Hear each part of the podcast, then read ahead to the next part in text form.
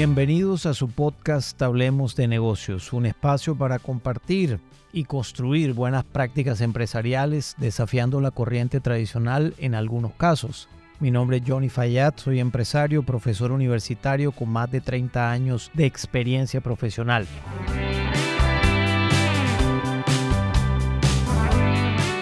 En esta semana, siguiendo la serie de la empresa consciente, vamos a hablar de un atributo que se llama la coordinación impecable. Recuerda que en los episodios anteriores hemos hablado de responsabilidad incondicional, de la humildad ontológica, de la integridad esencial, de la comunicación auténtica y hoy vamos a hablar de la coordinación impecable. Y quiero empezar con una situación que me ocurrió recientemente, hace escasas dos semanas. Como ustedes saben, yo vivo en Barranquilla, Colombia, y dos semanas atrás estábamos finalizando año 2023 y necesitábamos enviar una serie de paquetes de carga liviana de una ciudad a varias ciudades distintas. A nivel nacional hay cuatro compañías relevantes de paquetería de carga liviana y lo que me llamó poderosamente la atención fue que yo necesitaba realmente que eso llegara, los paquetes llegaran un día específico. Y para eso, con todo el tiempo de anticipación, pues pusimos los paquetes para que llegaran en el día que normalmente pudieran llegar. La respuesta, y esto es lo que me ha llamado la atención de estas cuatro compañías que contactamos de manera separada y el mismo día en la misma mañana, fue que ellos no se comprometían a entregar en los tiempos que normalmente entregan por la demanda tan alta que tenían y que por lo tanto no podían darnos ninguna fecha de entrega. Y a mí esto me ha parecido de los aspectos más inconcebibles que yo he podido tener como experiencia en un sector específico de la economía. O sea, ¿cómo es posible que porque tú tengas alta demanda no puedas establecer una fecha de entrega?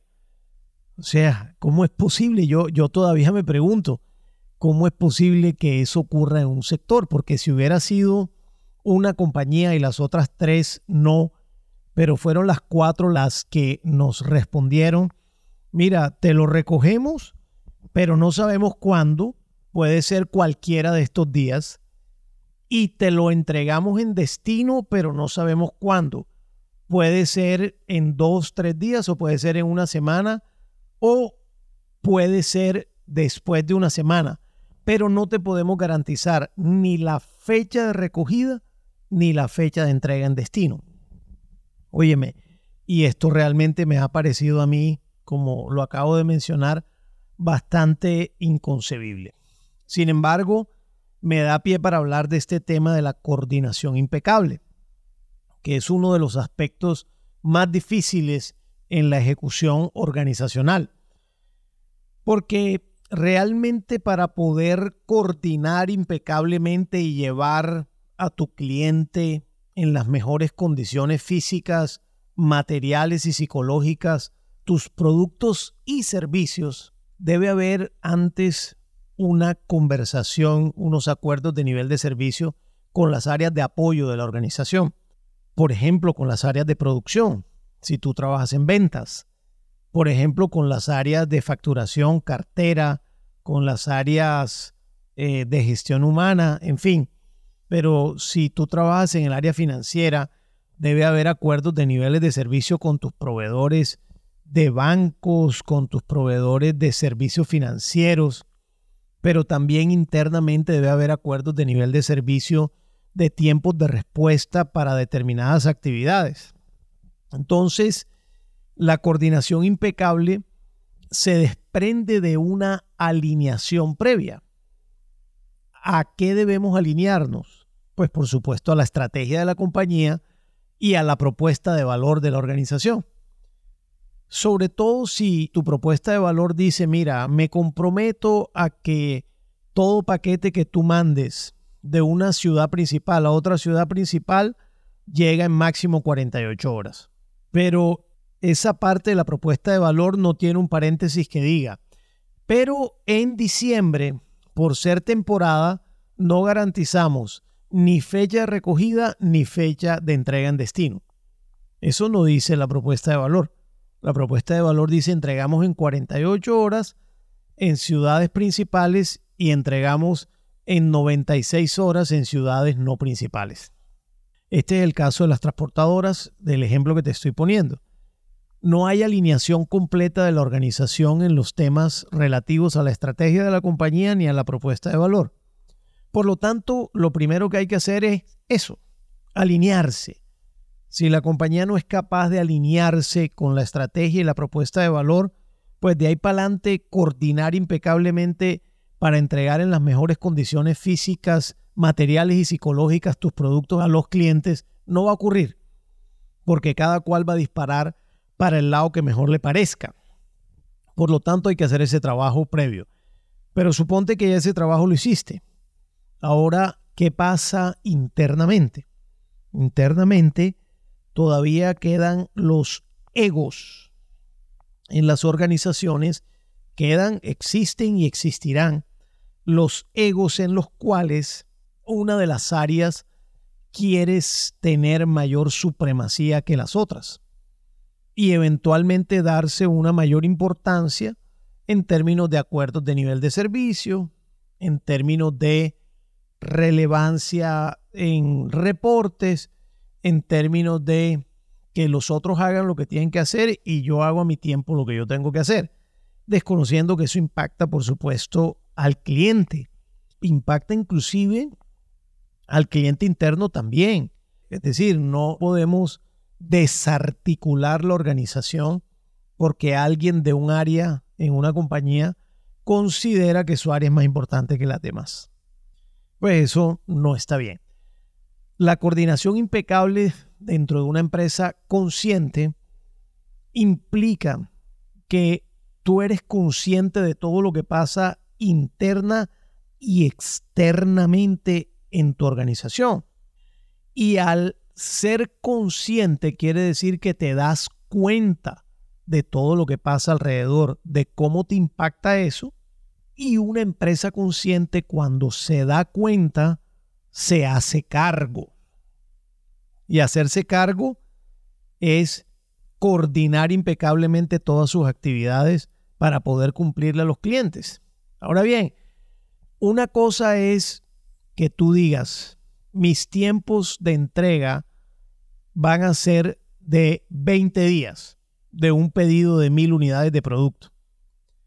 Y eventualmente ese sea tu tiempo de entrega.